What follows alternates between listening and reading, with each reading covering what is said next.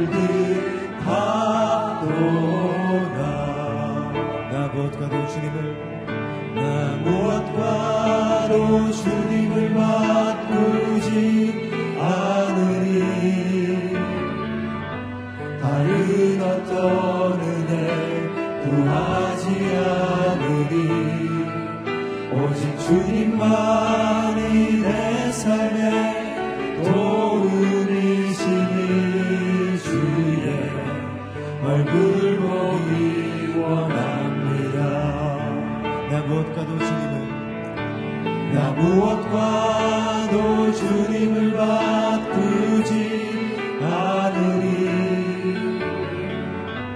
다른 어떤 은혜 구하지 않으니 오직 주님만이 내 삶에 도움이시니 주의 얼굴 보기 원합니다. 주님 사랑해.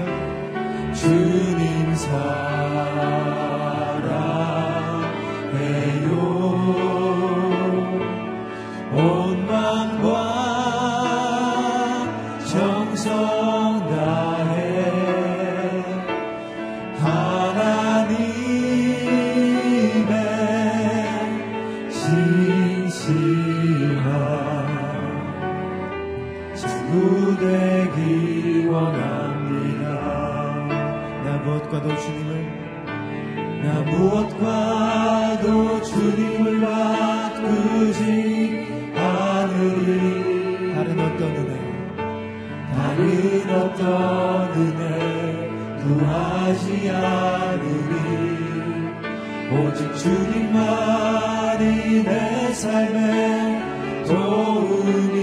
친히 주의 얼굴 보기 원합니다. 다시 한번 나 무엇과도 주님을 나 무엇과도 주님을 바꾸지 않으리 다른 어떤 다른 어떤 은혜 구하지 않으리. 오직 주님만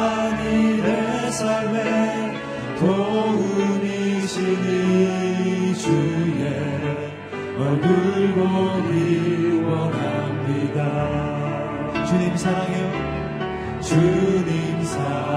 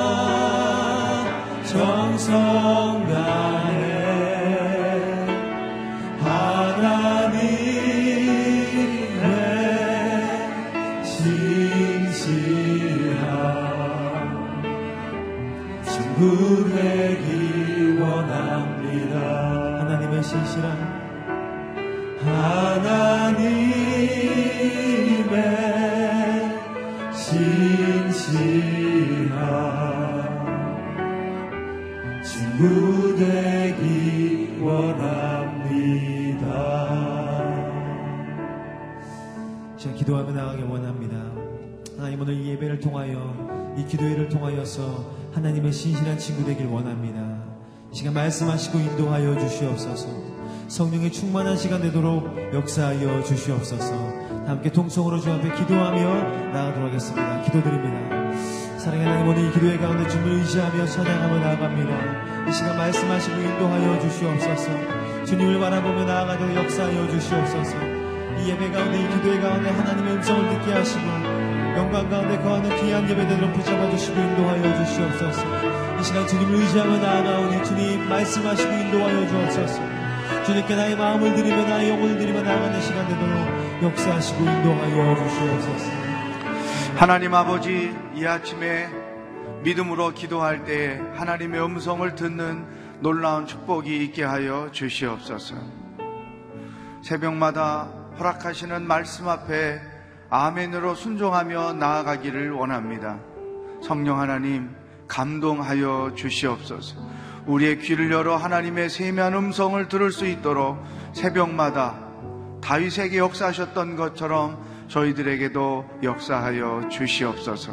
예수님의 이름으로 기도하옵나이다. 아멘. 하나님께서 오늘 아침에 우리에게 주시는 말씀 느헤미야 8장 1절부터 12절까지입니다. 제가 먼저 1절을 읽겠습니다. 그러고 나서 일곱째 달이 됐고 그때 이스라엘 자손들은 모두 자기 마을에 있었습니다. 그때 모든 백성들이 물문 앞 광장에 일제히 모였습니다. 그러고는 학사 에스라에게 여호와께서 이스라엘에게 주신 모세의 율법책을 가져와 읽어 달라고 했습니다. 그리하여 일곱째 달 1일에 제사장 에스라가 남녀 회중과 알아들을 만한 모든 백성들 앞에 율법책을 들고 나왔습니다. 그러고는 물문 앞 광장에서 남녀와 알아들을 만한 모든 사람들에게 이른 아침부터 정오까지 율법을 큰 소리로 낭독했습니다. 그러자 모든 백성들이 그 율법책에 귀를 기울였습니다. 학사에서라는 그 행사를 위해 특별히 만든 높은 나무 강단에 서 있었습니다. 그 오른쪽에는 마띠디아, 스마, 아나야, 우리야, 힐기야, 마세아가 서고 그 왼쪽에는 부다야, 미사엘, 말기야, 하숨, 하스바따나, 스가리아, 무슬람이 함께 있었습니다. 에스라가 백성들 위에 서서 그들이 보는 앞에서 그 책을 펼쳤습니다. 그가 책을 펴자 백성들이 다 일어났습니다. 에스라가 위대하신 하나님 여호와를 찬양하자 온 백성이 손을 들고 아멘 아멘 하고 대답하며 얼굴을 땅에 대고 납작 엎드려 여호와께 경배했습니다. 예수와 바니 세레비아 야민 압굽 사부대 호디야 마하세야 그리다 아사랴 요사밭 하난 블라야와 레이 사람들이 거기 서 있는 백성들에게 율법을 설명해 주었습니다. 그들이 그 책 곧 하나님의 율법을 읽고 그 읽은 것을 백성들이 알아듣도록 설명해 주었습니다. 온 백성들이 율법의 말씀을 듣고 울었습니다. 그러자 총독 느에미아와 제사장이자 학사인 에스라와 백성들을 가르치던 레위 사람들이 모든 백성들에게 말했습니다. 이날은 우리 하나님 여호와의 거룩한 날이니 슬퍼하거나 울지 말라. 느헤미야가 그들에게 말했습니다. 가서 좋은 음식과 단 것을 마시고 아무것도 준비하지 못한 사람들에게도 나누어 주어라. 이날은 우리 주의 거룩한 날이니 슬퍼하지 말라. 여호와를 기뻐하는 것이 너희 힘이다. 그러자 레이 사람들도 온 백성들을 진정시키며 말했습니다. 오늘은 거룩한 날이니 조용히 하고 슬퍼하지 마시오. 그리하여 온 백성들이 가서 먹고 마시고 먹을 것을 나누어 주며 큰 잔치를 벌였습니다. 자기들이 들은 말씀을 이제 깨달았기 때문입니다. 아멘.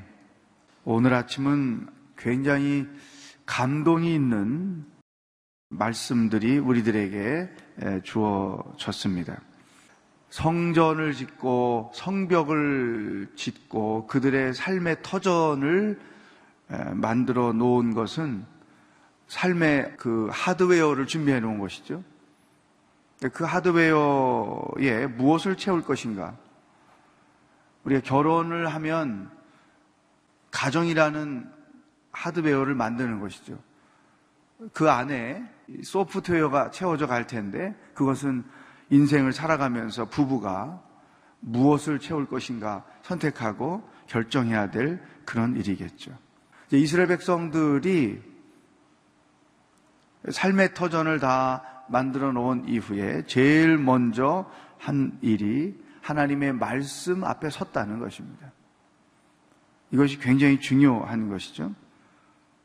니에미아가 에스라 제사장이자 학사인 에스라에게 율법책을 모든 백성들에게 읽어 주시면 좋겠다. 그러면서 3절을 보십시오. 시작.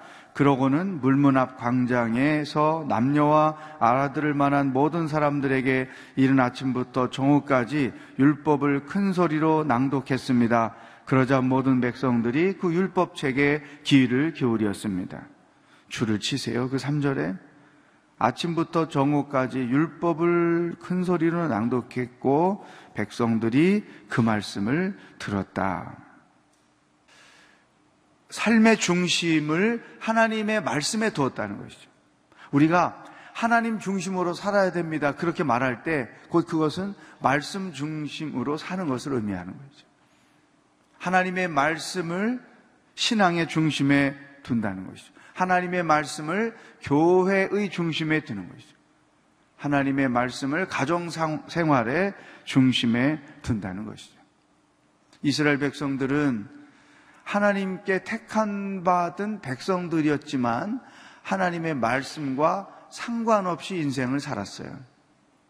그 결과 멸망이, 징계가, 타락이 올 수밖에 없었던 것이죠. 교회가 하나님의 말씀대로 세워가지 않으면 타락하게 돼 있어요. 우리 크리스찬들이 모든 일들을 하나님의 말씀대로 행하지 않으면 그 신앙은 타락하게 돼 있어요. 오늘 우리에게 주시는 첫 번째 말씀입니다. 나는 하나님의 말씀 중심으로 살고 있는가? 우리 집안은 하나님의 말씀 중심으로 돌아가고 있는가? 내가 교회에서 맡고 있는 사역들은 하나님의 말씀대로 이루어져 가고 있는가? 냉철하게 우리를 돌아볼 필요가 있습니다. 왜냐하면 교회가 말씀대로 세워져 가지 않으면 힘을 잃게 되어 있습니다. 우리 크리스찬들이 하나님의 말씀이 살아서 그 삶 가운데 역사하지 않으면 크리스찬으로서 기능을 못하게 되어 있어요. 최근에 그 굉장히 영적으로 도전을 받을 수밖에 없는 그런 이야기를 목사님들과 또 몇 분들과 나눈 것이 있습니다. 어떤 그 영적인 모임에서 한 분이 나오셔서 변호사인데 그런 얘기를 하세요. 오늘 세상을 향하여 교회가 힘을 가져야 됩니다. 그 교회 힘이라는 건 뭐냐? 경건한 힘. 세상이 본받을 수 있는 올바른 윤리적으로 문제가 없는 그러한 모습이 곧 세상을 향하여 가는 힘이라는 거죠. 그래야 교회가 세상에 대해서 무엇인가를 말하면 귀를 기울이고 그렇다. 올바로 우리가 서야 된다. 이런 도전을 받는 건데, 교회 자체가 많은 문제점을 안고 있다 보니까, 또, 규모가 있는 교회들이 잘못한 일들이 매스컴에 보도가 되고 하니까, 교회가 힘이 없는 거죠. 이것이 가장 큰 위기라는 것입니다. 크리스찬들이 힘이 없는 것, 이게 위기라고 하는 거죠. 교회의 힘, 크리스찬의 힘, 교회의 영향력, 크리스찬의 영향력이란 말씀 중심으로 우리가 말씀 앞에 올바로 서는 것이죠. 그 말을 듣고 제가 또 그 시를 한 편 썼는데요. 믿는 사람들만이라도 말씀대로 세상 속에서 산다면 우리가 빛과 소금이 되려고 애를 쓰지 않아도 세상은 변할 것이다. 이 악하게 돌아가는 세상에 대하여 우리 크리스찬들이 책임 의식을 갖는 거죠. 세상을 탓하고 죄 때문이라고 인간들이 너무 악해졌다고 탓하기 전에 우리가 올바로 서서 있지 않았기 때문에 느에미아가 일장에서 조국의 현실을 보고 자기가 이게 나와 우리 조상들의 죄입니다. 회개했던 것처럼 우리 크리스천들이 이런 책임 의식을 가지고 세상을 바라보아야 한다. 에스라나 느에미아는 이 나라를 새로 세워갈 때에 하나님의 말씀, 곧 하나님을 중심에 놨다. 굉장히 훌륭한 것이죠. 우리가 말씀 중심으로 살게 되면 세 가지 결과가 우리의 삶 가운데 나타납니다. 왜 말씀 중심으로 살아야 되는지 이것을 들으면 이해할 수 있죠. 제일 첫 번째, 무엇을 하든지 우리가 하나님의 말씀대로 하면 자기 삶을 스스로 복되게 만드는 거예요. 여러분이 진정으로 여러분의 인생을 복되게 만들려면 무엇이든지 하나님의 말씀대로 하는 거예요. 이스라엘 백성들이 애굽에서 나와서 시내산에 도착했죠. 제일 먼저 하셨던 일이 택함 받은 백성으로서 어떻게 살아야 하는지 삶의 방법 가르쳐 주신 거예요. 그게 율법이에요. 또 요단강을 건너 약속의 땅 가나안에 들어가기 전 이스라엘 백성들을 모아놓고 그 땅에 들어가서 하나님께 택함 받은 백성으로서 어떻게 살아야 하는지 말씀을 가르쳐 주셨습니다. 그게 신명기예요. 근데 그 신명기의 중심에는 너희가 하나님의 말씀을 내가 너에게 가르치는 말씀을 듣고 지켜라. 그리하면 내가 너희들에게 준 모든 약속을 이루어 줄 것이다. 그 약속은 곧 축복인 것이죠. 그러니까 그 신명기의 말씀에 근거하면 신앙인이 사는 법은 말씀을 듣고 그 말씀을 순종하는 것이요. 그것은 우리가 할 일이요. 하나님이 하시는 일은 그렇게 사는 우리들에게 축복을 내려주는 거죠. 이 그리스도인의 풍성한 삶은 하나님의 말씀과 떨어질 수가 없다는 거죠. 진정으로 여러분이 여러분의 인생을 복되게 만들려면 말씀을 듣고 그 말씀대로 순종하는 것. 말씀이 인생의 중요한 순간마다 능력으로 순종을 통해서 나타나는 거죠. 목회하다 보면 자기 인생을 복되게 하며 신앙생활 하는 성도가 있고 자기 인생을 반대말로 화가 되게 신앙생활 하는 사람들이 있어요. 두 번째, 이 말씀 중심으로 산다는 것이 왜 중요하냐? 우리 하나님의 음성을 듣고 그 음성대로 순종하게 되면 자기 인생을 견고하게 만들어가는 거죠. 예수님이 산상수훈에서 마태복음 5장, 6장, 7장 이것은 모세가 이스라엘 백성들에게 주신 율법의 말씀과 똑같은 거예요. 너희가 구원받은 사람으로서 이렇게 살아야 됩니다. 라고 가르쳐 주신 말씀인데 마태복음 7장 24절 이하에 가면 내가 이제 너희들에게 말씀을 줬는데 이 말씀을 듣고 행하는 사람과 듣기는 했지만 행하지 않는 사람은 이렇다. 그래서 반석 위에 집을 짓는 사람과 모래 위에 집을 짓는 사람을 비유로 설명을 하셨죠. 저도 한 크리스찬으로서 수십 년을 살아보니까 그 중요한 순간, 뭐 삶이 어려울 때, 뭐 그 정말 극단적인 상황들, 뭐 가족 중에 사랑하는 사람이 세상을 먼저 떠났거나 아니면 내가 죽을 병에 걸렸다고 하거나 실직을 하게 됐거나 사업을 망하게 됐거나 자녀들이 뭐 대학을 떨어졌거나 하여튼 우리가 그 인생을 살면서 겪는 감당하기 쉽지 않은 그런 상황들 속에 있을 때 그건 말씀대로 하는 거죠. 언젠가 제가 말씀드린 것처럼 가장 현명한 방법은 빌립보서 4장 6절 7절 말씀대로 아무것도 염려하지 말고 감사함으로 아뢰랴. 그래서 그 죽을 것 같은 죽어야만 되는 상황 속에서도 하나님께 감사할 것 세 가지를 찾아서 이것 때문에 감사합니다. 감사합니다. 감사합니다. 그러면 마음을 사탄에게 빼앗기지 않고 마음을 상황에 빼앗기지 않고 하나님이 내 마음을 주장하셔서 내 생각을 지켜주시고 마음을 지켜주셔서 그 마음을 평안으로 주장해 주신다는 거죠. 이런 어떤 고난의 상황에 처하게 될 때 일단 내가 영적으로 그 상황을 눌러야 되는 거예요. 그렇지 않으면 내가 그 상황에 지배를 받잖아요. 거기서부터 끌려다니게 되면 상황에 끌려다니게 되면 결국 우리는 영적으로 만신창이 돼버리고 마는 거죠. 나는 내가 끌고 가느냐, 끌려가느냐, 이거란 말이죠.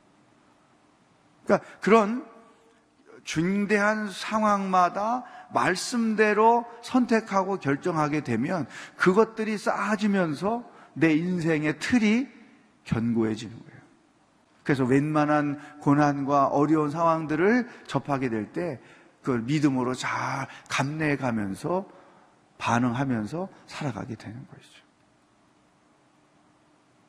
말씀대로 순종하며 사는 것은 하나님의 말씀이 살아서 내 삶 가운데 적용되는 것은 내 인생을 견고하게 만드는 것이다. 한 가지 더 있어요. 말씀대로 순종하며 사는 것이 성령의 인도함을 받으며 사는 것이다. 성령께서 우리 인생을 어떻게 인도하실까? 말씀으로 인도하시는 거예요. 그러니까 우리가 어떤 그 상황들 속에서 하나님 내가 어떻게 하면 좋겠습니까? 어떻게 살아야 될까요? 어떻게 이 문제를 풀어가야 될까요? 늘 하나님께 질문을 던지고 이렇게 아침마다 말씀을 묵상할 때 하나님의 기록된 말씀을 통해서 하나님이 제시해 주시는 방법을 알고 그 방법대로 순종을 하는 거예요. 심지어 내가 잘못한 게 없는데 하나님이 네가 먼저 그 사람에게 손을 내밀어라. 부부 싸움을 해서 기분이 상한데 분명히 우리 배우자가 잘못했는데 하나님은 날 보고 네가 먼저 손을 펼쳐서 사과해라. 뭐 내가 동의하기 쉽지 않은 말씀일지라도 그 말씀대로 순종하는 거예요. 그러면 그 상황들이 해결이 되겠죠. 모든 상황들의 해결은 하나님의 음성을 들을 줄 아는 사람에 의해서 되는 거예요. 그러니까 성령께서는 그렇게 나에게 말씀을 주시고 해법으로서 나에게 말씀을 주시고 나는 그 음성을 하나님의 음성으로 듣고 그 말씀대로 순종을 하고 그러므로 상황이 해결되고 해결되고 해결되고 이것이 성령께서 우리를 인도해 가시는 최고의 방법이라는 거죠. 그러니까 하나님의 말씀이 존중 여김을 받고 그 말씀이 내 삶 가운데 그대로 나타나고 이런 식으로 매일 상황마다 살아가게 되면 여러분들에게 이런 세 가지 놀라운 결과가 나타나는 거죠. 그 세 가지 결과가 뭐냐? 시험에 납니다. 세 가지를 쓰시오. 꼭 기억을 하십시오. 내 인생을 복되게 만든다. 내 인생을 견고하게 만든다. 내 인생에 성령의 인도하심이 계속해서 있다. 오늘 우리에게 주시는 첫 번째 말씀. 나는 하나님의 말씀 중심으로 살고 있는가? 나는 하나님의 말씀대로 순종하면서 살고 있는가? 저는 이 느헤미야 8장 1절로 12절의 말씀을 배경으로 해서 여러분 중에 화가가 있으면 지금 이 느헤미야 그 에스라가 높은 강단에 서 있고 또 많은 성도들이 에워싸져서 하나님의 말씀을 듣고 있는 이 장면을 그림으로 그리면 좋겠어요. 저는 그림을 그릴 줄을 모르는데 볼 줄은 알거든요. 좀 사이즈를 크게 해가지고 로마 시대의 그 화가들에 의해서 그려졌던 우리가 식상하게 잘 아는 그런 소재의 그림들 말고 이제는 이 시대에 맞는 그림으로 좀 이런 성경의 스토리들을 그려가지고 이렇게 본당 뭐 우리 성전 곳곳에 좀 큰 사이즈로 그려놓으면 참 좋을 것 같아요. 이것이 교회의 중심이고 가정의 중심이고 신앙의 중심이 되어야 합니다. 그를 보여주는 거예요. 말씀을 듣고 있는 이 모습들.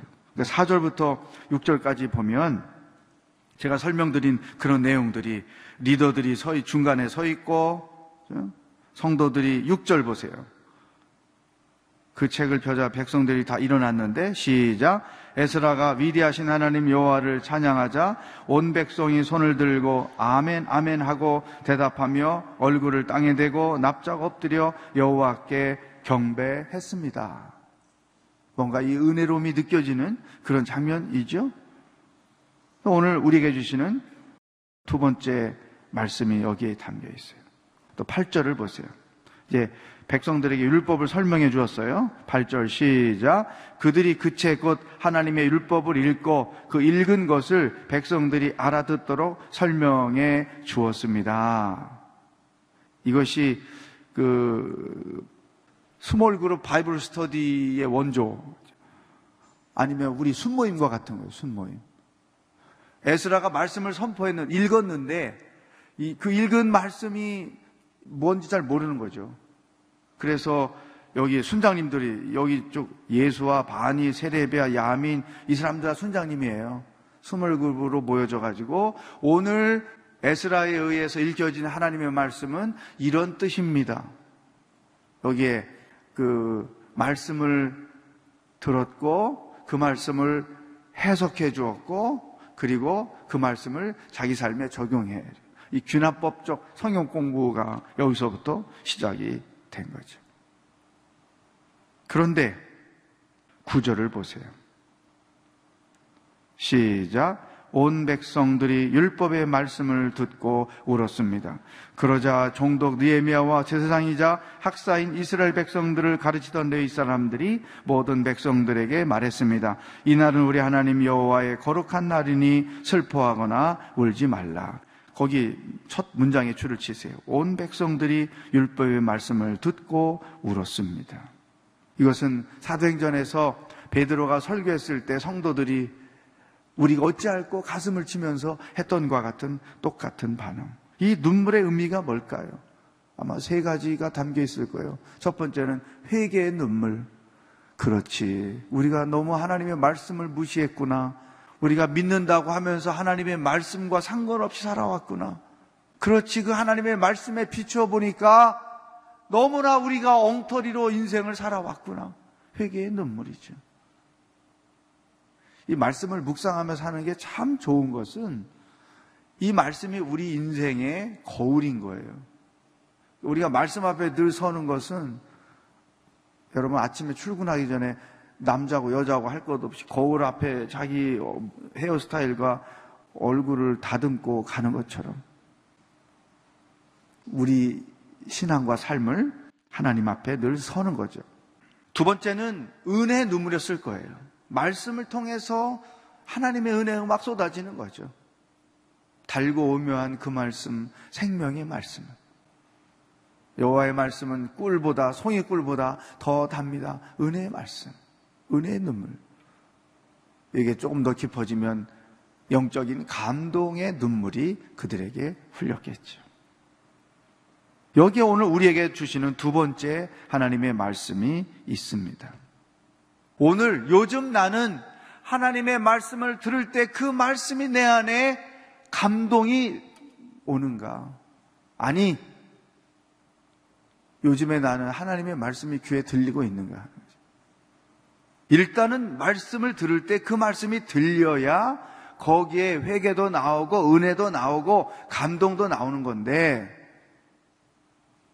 말씀이 안 들린 이건 문제가 심각한 거죠. 이걸 점검해야 됩니다. 하나님의 말씀이 내 귀에 들리고 그 말씀이 내 안에 은혜게 은혜가 돼야 그 말씀이 내 삶의 근간이 되는 거예요. 우리 크리스천의 신앙의 삶이란 말씀에 의해서 이루어지는 거예요. 가서 참석만 하고 다른 종교처럼 가서 어떤 종교적 행위만 하고 그, 그거가 우리 크리스천의 신앙이 아니에요. 집에 있든 혼자 있든 교회 오든 우리 신앙의 중심은 하나님의 말씀이에요. 근데 그 말씀이 안 들리면 병드는 거예요. 영적으로 심각해지는 거예요. 영원히 메몰라지면 병들 수밖에 없는 거죠. 우리에게 주시는 두 번째 말씀이에요. 나는 말씀을 통한 영적 감동을 경험하면서 믿음 생활을 하고 있는가? 많은 경우 설교자를 탓하게 되죠. 내가 은혜 받지 못하는 것은 설교에 문제가 있기 때문이다. 설교에서 은혜를 안 주기 때문이다. 이런 생각을 하는 경우가 있어요. 물론 설교자도 그, 그것에 대한 책임의식을 물론 가져야 되겠지만 근본적으로 어떤 이유로도 내 귀가 닫혀버리면 하나님의 음성이 들리지 않게 되어 있다. 이런 말씀 때문에 그렇지 기뻐. 야, 기가 막힌 말씀을 주셨어. 그렇지, 맞아, 그거야. 내 문제가 바로 그거였어. 그게 오늘 나한테 하시는 말씀이었어. 여러분이 성경 말씀을 읽든지, 묵상하든지, 듣든지, 이런 성령의 터치, 이것이 있어야 된다. 적어도 일주일에 한 번씩은 있어야 그 힘으로 하루하루를, 한 주일을 살아갈 수 있다. 마지막 세 번째, 우리에게 주시는 말씀. 10절 보세요, 10절. 이제 그, 그런 눈물을 흘리니까 지금은 회개의 날이라기보다는 여호와의 거룩한 날이다. 그러니 우리가 축제를 하자. 그래서 이게, 이게 노나 먹고 음식을 나눠 주잖아요. 우리가 순예배 이렇게 하지 않습니까? 찬양하고 말씀을 나누고 그리고 준비된 간식을 먹고 이게 굉장히 성경적이에요 보니까. 그 순예배 때 간식이 꼭 있어야 되겠더라고. 네? 근데 옛날에는 그런 얘기들이 많았어요. 하, 순식구들 대접하는 게 부담이 크다고. 어, 그런데 지금은 절대 부담 가질 거 없어요. 순예배 저녁에 다 대부분 모이는데 간식을 헤비한 걸 내주면 건강에 해를 끼치기 때문에 그냥 쿠키 하나 뭐 하여튼 전혀 살찌는데 도움이 안 되는 그런 거 간단한 것만 있어도 되니까 큰 부담. 아니 그런 것도 더 비싼가? 하여튼 뭐 이걸 내가 보면서 맞아 순예배가 이래야 돼요. 근데 중요한 말씀. 저도 어제 이걸 묵상하면서 그렇습니다. 아주 제가 말씀드린 것처럼 박수를 치며 기뻐했던 말씀은 10절. 시작. 니에미아가 그들에게 말했습니다. 가서 좋은 음식과 단 것을 마시고 아무것도 준비하지 못한 사람들에게도 나누어 줘라. 이날은 우리 주의 거룩한 날이니 슬퍼하지 말라. 여호와를 기뻐하는 것이 너희 힘이다. 아멘. 거기다 줄을 두 번 치세요. 여호와를 기뻐하는 것이 나의 힘이다. 따라하겠습니다. 여호와를 기뻐하는 것이 나의 힘입니다. 여호와를 기뻐하는 것이 나의 힘입니다. 아멘. 아멘. 그러면 하나님을 기뻐하는 것이 어떻게 하는 것이냐 이제. 아 기쁘다 그냥 이렇게 되는 거 아니잖아요. 또 따라하겠습니다. 여호와를 의지하는 것이 나의 힘입니다. 여호와를 찬양하는 것이 나의 힘입니다. 여호와의 말씀을 사랑하는 것이 나의 힘입니다. 아멘. 그것이 하나님을 기뻐하는 구체적인 방법인 것이죠. 하나님을 기뻐하는 것이 힘이다. 세상을 기뻐하는 건 힘이 아닌 거죠. 물질을 기뻐하는 건 힘이 아닌 거죠. 여러분 이거 있잖아요. 이 크리스찬들에게는 세상이 알 수도 없고 줄 수도 없는 근본적인 평안, 기쁨이 있잖아요. 하나님께로부터 오는 거. 이게 사람이 그 내가 물질이 있다가도 없다가도 하잖아요. 내 일이 잘 되기도 하고 안 될 때도 있잖아요. 그런 상황과 상관없이 하나님으로 인하여 내가 하나님의 자녀요, 하나님이 내 아버지라는 것, 나는 구원받은 하나님의 백성이라는 것, 죽으면 천국 갈 하나님의 자녀라는 것, 그 믿음의 사실 하나가 내 삶의 기쁨의 근원이 된 거예요. 예수가 함께 계시니 시험이 오나 겁없네. 기쁨의 주가 되시는 예수를 위해 삽시다. 여러분, 이, 이것이 우리 가장 근원적인 고백이고 기쁨이에요. 내 비록 넉넉하게 살지 못해도, 내 비록 건강하지 못하여 병약 가운데 있을지라도, 아니면 내가 건강하기도 하고 넉넉한 가운데 있을지라도, 내가 어떤 형편에 있을지라도 내 삶의 기쁨은 예수 그리스도요. 내 삶의 기쁨은 하나님의 말씀입니다. 내 삶의 기쁨은 하나님께로부터 옵니다. 이것이 하나님 믿고 사는 자와 하나님 모르고 사는 자들의 근본적인 차이인 거죠. 여러분, 그러니 예수를 믿으면서도 불행하게 살고, 예수를 믿으면서도 불평하게 살고, 예수를 믿으면서도 세상의 모든 짐은 자기가 다 짊어지고 사는 것처럼 그렇게 사는 사람 얼마나 불쌍한 사람이에요. 아니, 안 믿는 사람들이야 그렇게 산다 쳐도 믿는 사람이 그런 식으로 인생을 살면 이것은 가장 어리석은 인생을 사는 것이다. 오늘 하루 이 말씀 붙잡고 살기를 축복해요. 아니, 남은 인생 평생 이 말씀을 붙잡고 살기를 축복합니다. 한 번만 더 따라하겠어요. 여호와를 기뻐하는 것이 나의 힘입니다. 여호와를 의지하며 사는 것이 나의 힘입니다. 하나님의 말씀을 따라 사는 것이 나의 힘입니다. 아멘. 기도하겠습니다. 오늘 주신 말씀을 기도 제목으로 고백하며 기도하기를 원합니다. 하나님의 말씀 중심대로 살겠습니다. 하나님의 말씀만 따라서 내가 살겠습니다.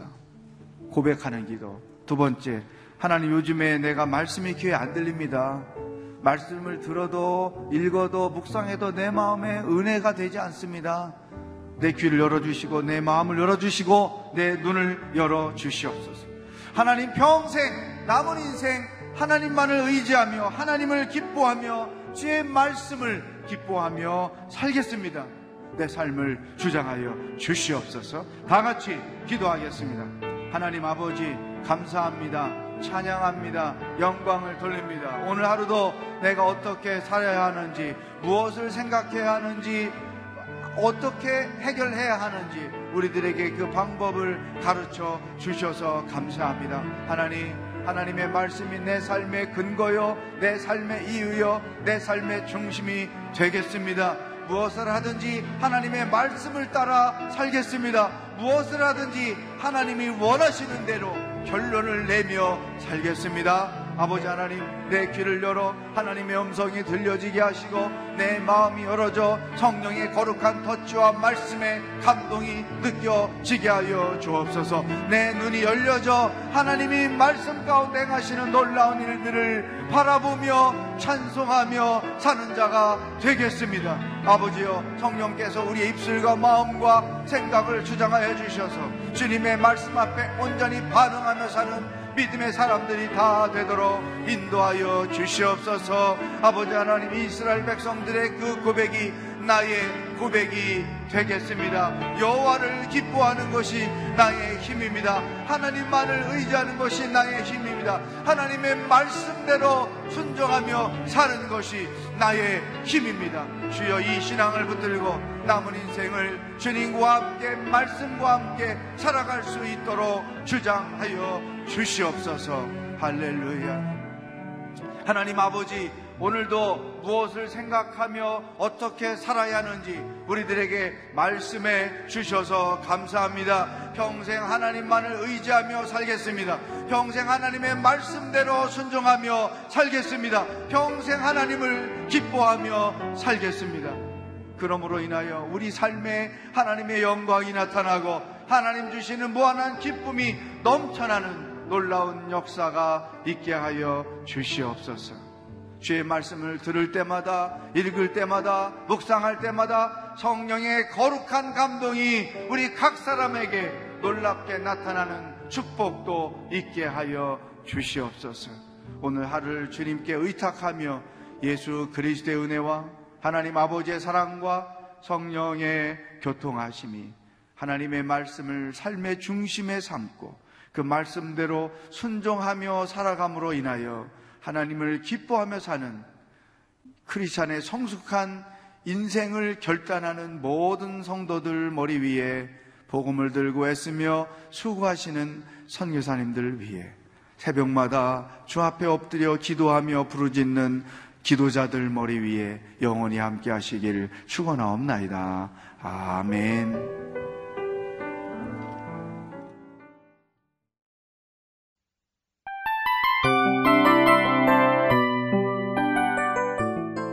이 프로그램은 청취자 여러분의 소중한 후원으로 제작됩니다.